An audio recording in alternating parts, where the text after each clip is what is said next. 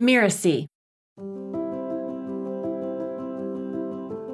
If a coach finds themselves overextending themselves, worried about what a client thinks about them in the work, it's really a sign that you're focusing on proving worth rather than providing value.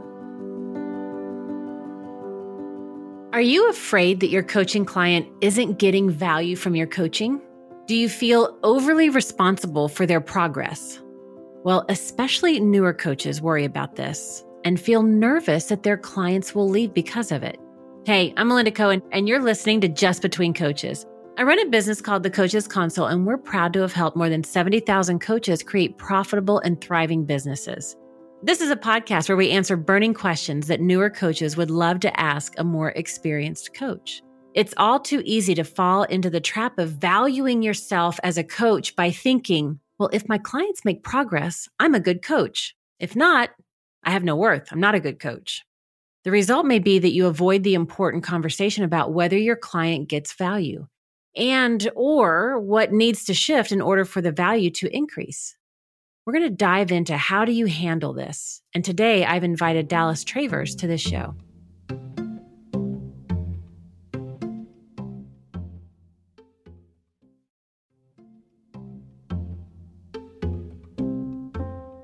Dallas is a sales, marketing, and business coach and the founder of The Hive. She helps value driven coaches build a business that they're truly proud of. She also hosts the podcast, Coaches on a Mission. Welcome, Dallas. Hi, Melinda. Thank you for having me. Oh my gosh, I'm so excited to have you on as a guest and to get into today's topic. Before we dive into that, though, would you mind sharing just a little bit of your background with our listeners? Sure, I'm happy to. My first business was a coaching business for actors. And I essentially taught actors entrepreneurial skills so that they could find work without needing a talent agent. And that business became so successful that other coaches started seeking me out, like tapping me on the shoulder and saying, Hey, could you show me how you did that over here? So I started mentoring other coaches on the down low while I had this thriving coaching business serving actors. And then I think with most of us, especially those of us who are entrepreneurial, there was an evolution that occurred in my own growth and in my own priorities. And I started mentoring other coaches solely and I closed down the service for actors. So I am on a mission to help values driven coaches simplify what they focus on and simplify the strategies that they implement so that they see success more swiftly, but also it's success that they can rely on. And we do that inside of the hive. I love that. That word simplify just makes my whole body melt.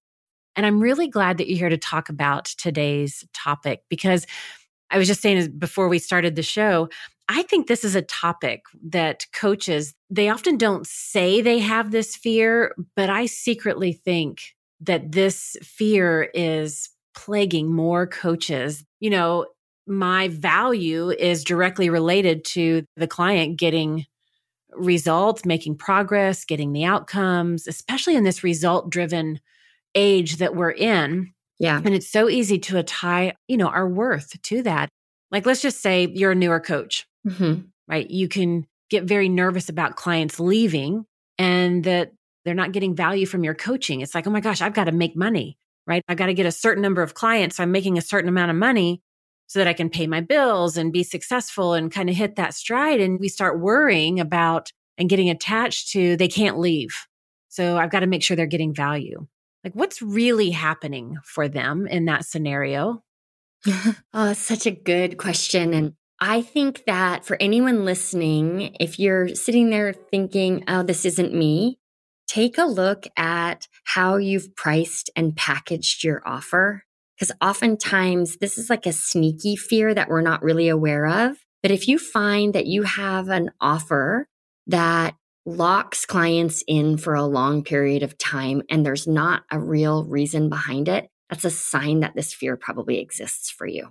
Or if you're considering lowering your prices or offering discounts, like this fear manifests a lot of times in the way that we package our offers. So if a coach finds themselves overextending themselves, worried about what a client thinks about them in the work, it's really a sign that you're focusing on proving worth rather than providing value.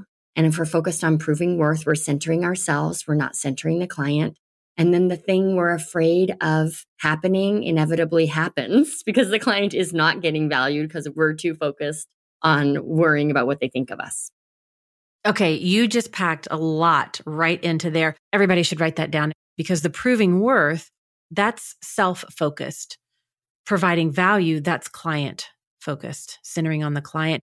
And I want to talk about some more signs of mm. how you know this is happening, the ways it's manifesting. Because I just had something happen three days ago.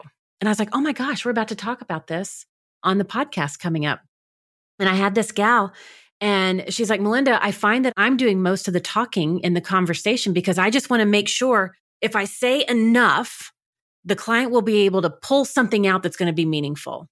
And as soon as she heard herself say that, she's like, well, that's weird. She's like, if I'm actually listening more, then I'll know what to say and I won't have to worry about giving her this whole fire hose approach. So mm-hmm. I thought mm-hmm. that I was like, oh, there's another way that that shows up is that the coach is talking way too much. And then another thing that I just had happen, somebody else was telling me about this. They scheduled their client calls to be an hour long. Now, I could do a whole topic on the timing of your sessions and whatnot, but this particular coach set him for an hour, but she was always running long. She's like, well, I'm just, I just want to make sure that they get the light bulbs that they need, that they have those moments. Yes. And so I was like, ooh, calls running long. So, what yeah. are some other ways it manifests? Anything else come to mind for you? I'm so glad you asked this. So, as you were sharing that story, I jotted down a couple of other ideas. One of them was for sure consistently running overtime.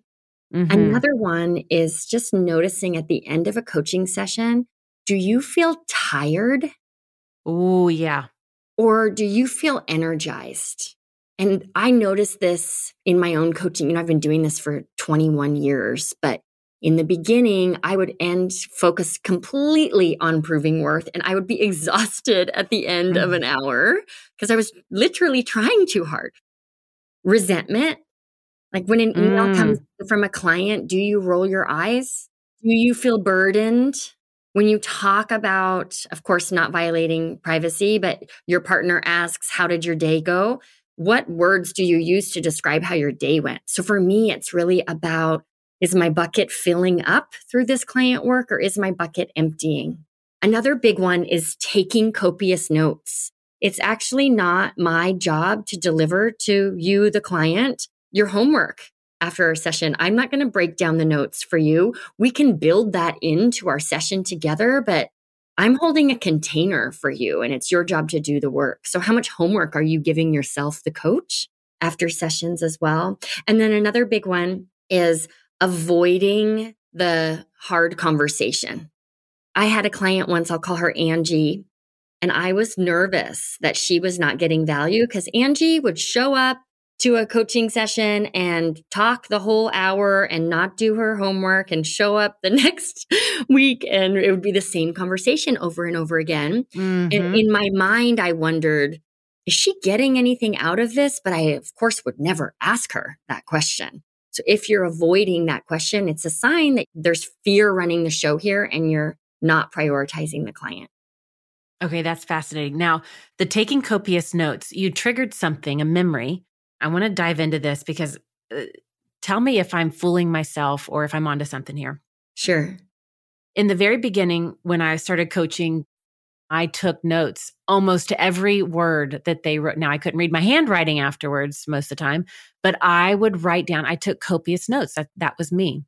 And I realized, wait, Melinda, how can you be taking that many notes? Like, are you really present with the client? Are you really listening to the client? And I, I discovered it was more of just a self discovery, uh, really, that it was becoming a distraction. Yeah. But I didn't stop taking notes. I just changed the way I thought about it. And I was like, oh, I was taking notes for me because I was afraid I was going to miss something. And I was like, well, I love taking notes. That's how I process. I'm a pen to paper kind of girl. I'm like very creative. And so, me moving my pen on paper is how I process, is how I listen. And so I was like, well, I'm not going to stop that, but I'm going to, I'm going to shift the intention. And so I'm going to take notes to make sure that I just grab the nuggets, the observation, the main comment, the word or the phrases. I won't capture everything. So it's not like I stopped doing that thing, but I reframed it.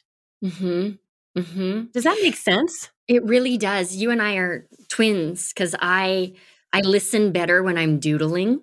So I'm aware of that. But what you touched on here, and I just want to highlight is what is the motivation? When you were taking copious notes, the motivation was this fear that you were going to miss something. It's a sign of over responsibility. It's a symptom of proving worth. Is the motivation, let me do what I need to do to stay as present as possible? That's client centered. Exactly. So it doesn't mean that those things have to stop necessarily, mm-hmm. But the motivation behind them, we've got to shift that proving yeah. your worth versus providing the value and going back to that. Yeah. What are other ways that they can shift that mindset and that limiting beliefs or this fear that might be going through them? Mm, that's a good question. So I think the first one is just to have an awareness because we're all different. How do I behave when I'm not at my best, right? When I might be driven by fear? How does my fear manifest? So we have to first develop an awareness. And a question I asked myself a lot when I was first breaking this pattern inside my own self was who is this for? And is it really serving me? Is it really serving the other person? I'm going to do a year long coaching package because some mentor told me that's the only way to sell coaching, right? Well, who is this for? Is that for me and my business? Is that for the client? And this can get super slippery because then it's easy to assume that we just have to give everything away and overextend ourselves. And it's actually the opposite. When we're intentional about how we show up, why we show up, why we do the things we do when we deliver to clients, then it's easier to hold those boundaries because their values aligned and they're meaningful to us instead of just this thing we do unconsciously or this thing we do because that's what we learned when we got our certification. So that one question, who is this for, has been really, really illuminating for me. I love that one. That's a question that we can take for all of our business, for all of time. We can always continuously ask that with everything we're doing and creating. Are there other questions or processes that you use that a coach could use to help avoid that over responsibility that you were just talking about? Yeah. So I think over responsibility connects directly to a misunderstanding around what it means to be kind versus what it means to be polite. There's this wonderful book called The Power of Kindness by Piero Ferrucci. And he talks about how often, and I think this is really true for coaches because we are motivated to help people and make a difference if I'm really being helpful, you need to feel good. Is, isn't that true? what his point is that's not true. That's being polite. And when we're polite, we avoid conflict. We avoid hard conversations. We live in our own assumptions rather than in reality. So I'd love to share a process I use often with clients when I wonder oh, are they getting value? How is this going for them? And I want to avoid making stories up about it and then falling into over responsibility. Would that be helpful? That would be fantastic. Yeah. Cool. So I want to give a shout out to a woman named Elsie Storm who first introduced me to this process, but it's just a quick evaluation that I recommend doing with clients, whether things are going great or not so great. I like doing it every, mm, depending on how frequently we meet, but every quarter. So the first question is inviting the client on a scale of one to 10 to rate how much value they're getting out of coaching. So a 10 is re- a ton of value, a one is no value at all. The second question to invite them to answer is how much effort, you can substitute whatever appropriate word might be there. It might be effort or intention or work. How much effort are you putting in to coaching? And what I find is those numbers usually almost always match or they're within one or two points.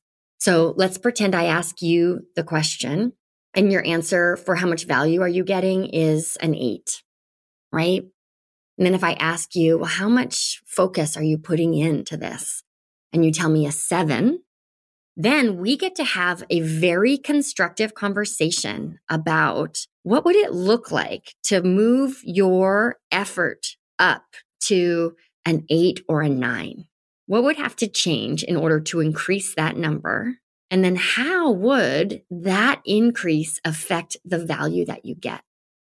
So now we're having a very structured conversation about how to serve the client, but it's really their responsibility to dictate what that looks like, as well as show up in the way they need to in order to receive more value.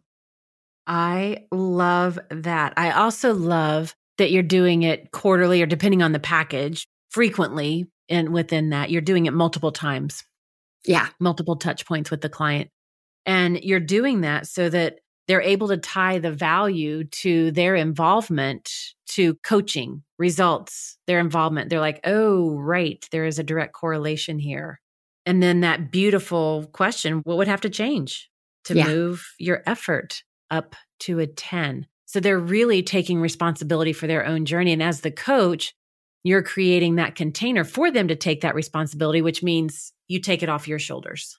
Right. And which doesn't mean that sometimes the change isn't back on my shoulders. I remember once having a conversation with a client and our sessions were 45 minutes long.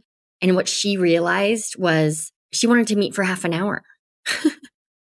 okay, I can make that accommodation, right? That's something I can definitely do for you.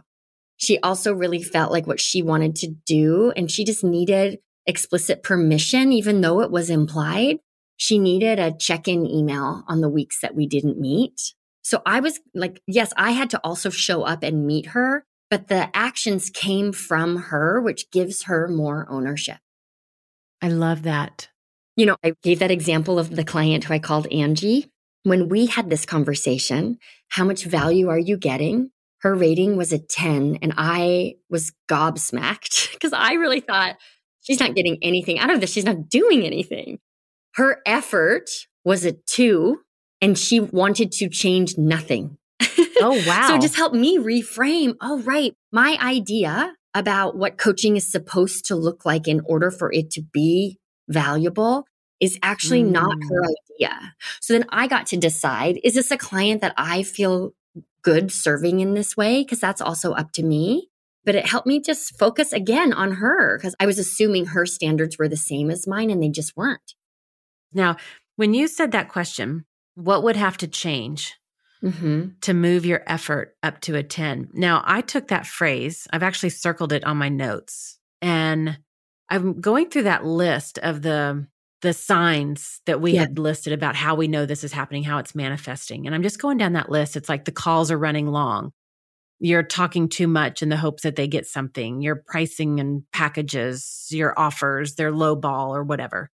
I think you could ask that same question. What would have to change for the calls to, you know, just the opposite, to run on time, for the client to talk more, for the coach to go through that exercise? Have you ever done that exercise? I'm evaluating and contemplating often, but I've never taken that template for the client conversation and had a conversation with myself. What a great idea. That could be really cool. If you're listening in and we were going through, I don't know, there's probably seven or eight things that we listed and you're like, check, that's me. Check, that's me. Oh gosh, that's me too. State the opposite and then ask what would have to change. I think that would be a really fascinating inquiry to do. Now, I mentioned over responsibility in the introduction. Mm-hmm. Do you think it's common? Do you see that in a lot of coaches, especially newer coaches? It could be the number one obstacle I see newer coaches face when they move from where am I going to find a client to? Holy cow, I have four clients and this is amazing and I want more. So they're just in that traction phase. Over responsibility is an easy trap to fall into. And it's a sneaky one too. It is a sneaky one. So when we talk about over responsibility, I know we talked about a lot of the signs that's showing up when that fear is taking over, proving worth versus providing value.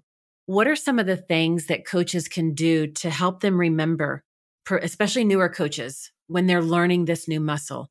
It's about providing value, providing value. It's about providing value. What are some of those things that they can do within themselves to stay in that place so they don't slip in the fear based over responsibility, proving their worth? Yeah. So this might sound counterintuitive, but the easiest way to develop this muscle is to avoid taking credit when things go well. Right. Ooh. So if you're a client and we strategize an Instagram tool and you go out and you implement it and it works, we both want to celebrate. Right. And it's easy for me to think, wow, that was a really smart idea. And I'm so happy that it's working out for Melinda. And aren't I good? Mm-hmm. Well, if mm-hmm. that rule applies when things are going well, it also has to apply when things aren't. And then we're on this worth roller coaster, right? Where my worth is determined by an outcome that I have no control over. And it also robs you of your own agency and your own ownership of the outcomes that ultimately it's you that's generating. So practice avoiding letting a client's success define you because it'll then mm. slap you when things mm-hmm. don't go mm-hmm. as well. So it's not about uh, getting attached to any certain outcome, whether it did or didn't happen. What went well, what didn't go well, what will we do differently next time? And just staying in that momentum so there's no fixation on any one thing being present or one thing being missing. Right, right. I have a friend who's writing a book right now, and the program that she is in, they don't often the approach when you're drafting a book is to look at the weak parts in the story and how can we fix them. This approach is the opposite. It's only focusing on the parts of the story that are going well mm. and really developing those. And what she has found was that mindset then spills over into how she approaches the other parts of the story that need improvement. And it just puts her in a much more creative solution oriented space. And so that's ah, an yeah. interesting approach for coaching as well, right? Like emphasizing where the strengths are and prioritizing that the strengths and how we're showing up, but also the strengths of our clients. Right. What else do you want to share with our listeners on this topic? Is there anything that's really standing out that you're like, oh my gosh, if I never get to talk to you again, please know this, especially to the newer coaches? Yeah. A mantra I used to say to myself for a, a long time before every coaching session with a client was I release my need to do a good job. Mm. So just really giving myself permission to show up and be present to the client uh, was it a game changer for me. Other than the rating scale conversation, it's probably mm-hmm. the second most valuable tool I use to help me avoid over responsibility and to help me avoid just falling into proving worth rather than providing value. It's just, I, I don't have to do a good job today. I love that. Now, I, I just want to ask one more question because we talked about, I love what you said avoid taking credit when things go well. Your colleague, focus on those parts that are going really well. How do you get your clients to give that feedback about things that are going well? Right? You've got that evaluation process where you ask those two questions. Is there anything else that you do with your clients to get that feedback? Because we want to have that social proof. We want to have that evidence. We need to have that feedback. Is there anything mm-hmm. else that mm-hmm. you do that is done in a healthy, productive, supportive way? Yeah. So there's a tool I created that I use with every client. I call it a traction report. And 24 hours before our session, a client will go in and fill in their traction report. And it's just a really great way for them to get centered and also for me to get updated so that we can dive right into coaching and we don't have to spend a lot of time catching me up on their progress. But one of the questions, it's actually the first question in the traction report. A thing that I say to Hive members all the time is you cannot build on success you don't acknowledge. So my mm. clients in their traction report have to fill in the new and good section. What's new? What's going well? What do you want to celebrate? And I'll notice if they're only ever posting um, progress related to our work together. So I'm a business coach, right? So if it's only ever progress in their business, I will highlight that and invite them to include progress in their personal life or in their marriage or wherever else in their life that's related or relevant for them. So we start every conversation acknowledging a success so that we can build on it. They fill it into the traction report and then I'll pick one or two things that I'll ask them about. when we begin our coaching conversations. Now, you asked about collecting testimonials. The best for me, the best way to get valuable testimonials is actually to write them myself. mm-hmm. Let's pretend we, and you're new and good on your traction report, you surpassed your launch goal, right? Mm-hmm. Then we talk about it at the beginning of our coaching session. And then I will draft a very quick testimonial and email that to you saying, I'd love to highlight your success in my marketing to make it easy for you. I've crafted a testimonial. If you're comfortable with it, take a look, make any edits that you want, and then give me the green light. So I find collecting testimonials in real time is another way to help the client feel celebrated, but also to ensure that I'm getting the best possible testimonials because the details aren't floating away on me because I capture them in real time. Oh my gosh, we have talked about so much today. I just want to do a summary of everything that we've covered. Sure. We went through signs where we are taking over responsibility with our clients, where we're thinking our worth is tied to them making progress or getting results. And I love, Dallas, when you said we're trying to prove our worth versus providing value and being centered on ourselves when we're proving our worth versus centering on the client when we're providing value. And that really is the magic piece right there. Mm-hmm. Anytime that we can stay centered on the client, we are providing value. We may not know what it looks like or sounds like, but we are providing value. The moment that we are focused on ourselves, we're proving our worth. We talked about how to shift that mindset how to have awareness. And you gave us the question, that beautiful question who is this for? Whatever it is that we're doing or, or encountering. Is it serving me? Is it serving them? And being able to answer that. And then you gave us that beautiful evaluation process that you do with your clients regularly and had those two questions on that scale from one to 10. How much value are you getting out of coaching?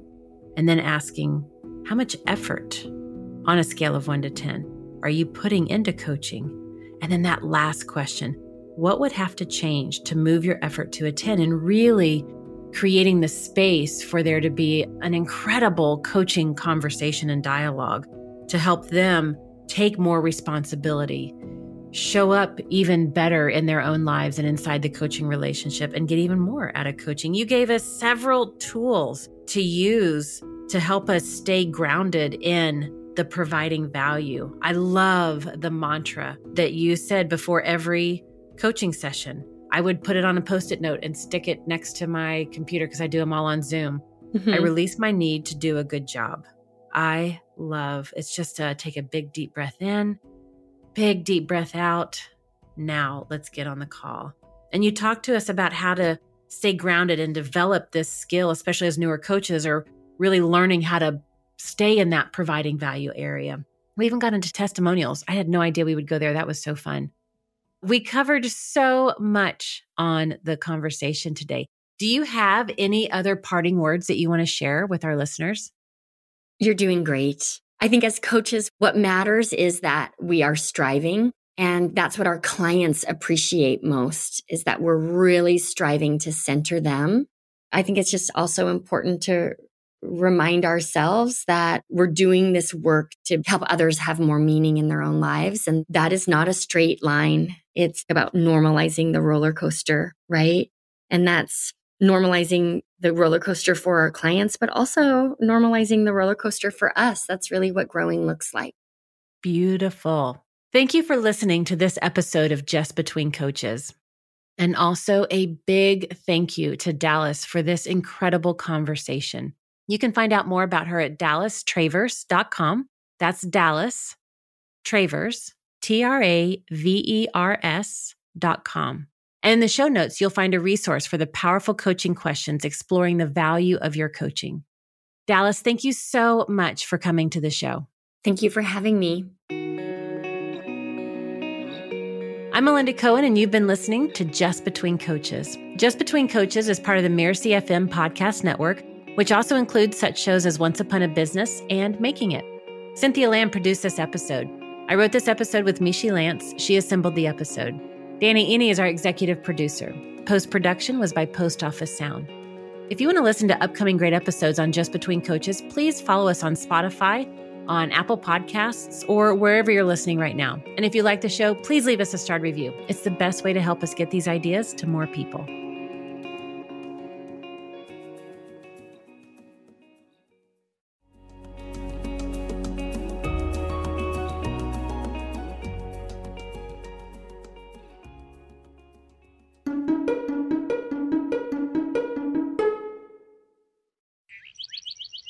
Mirasee.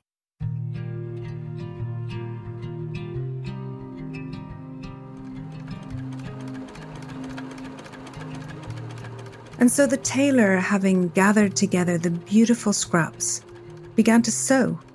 He stitched and he sewed, and he sewed and he stitched, and by the morning time, he had made himself a beautiful coat. Now, when he wore his coat into the market, everyone admired it so much that the tailor decided to wear the new coat everywhere. And that's what he did.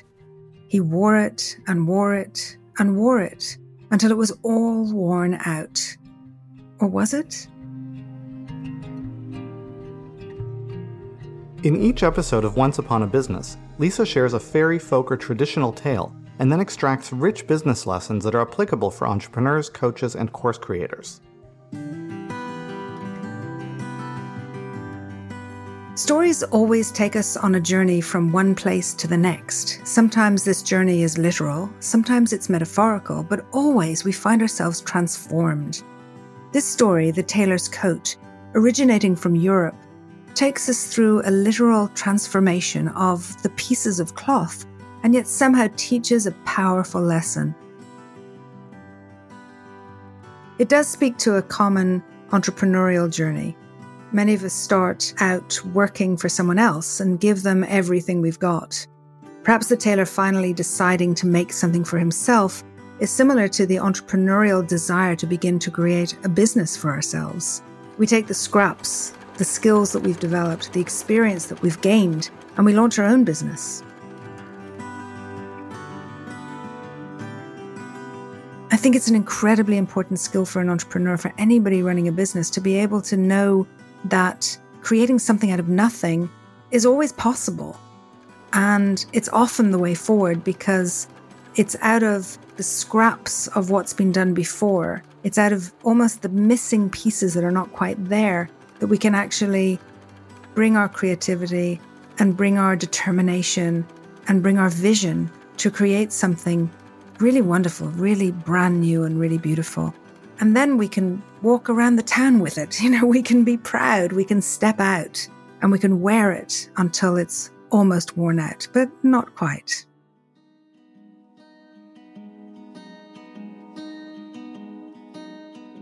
To hear more of Lisa's stories and learn the deep lessons they carry, make sure you subscribe to Once Upon a Business wherever you get your podcasts. We'll see you every other week with a brand new episode.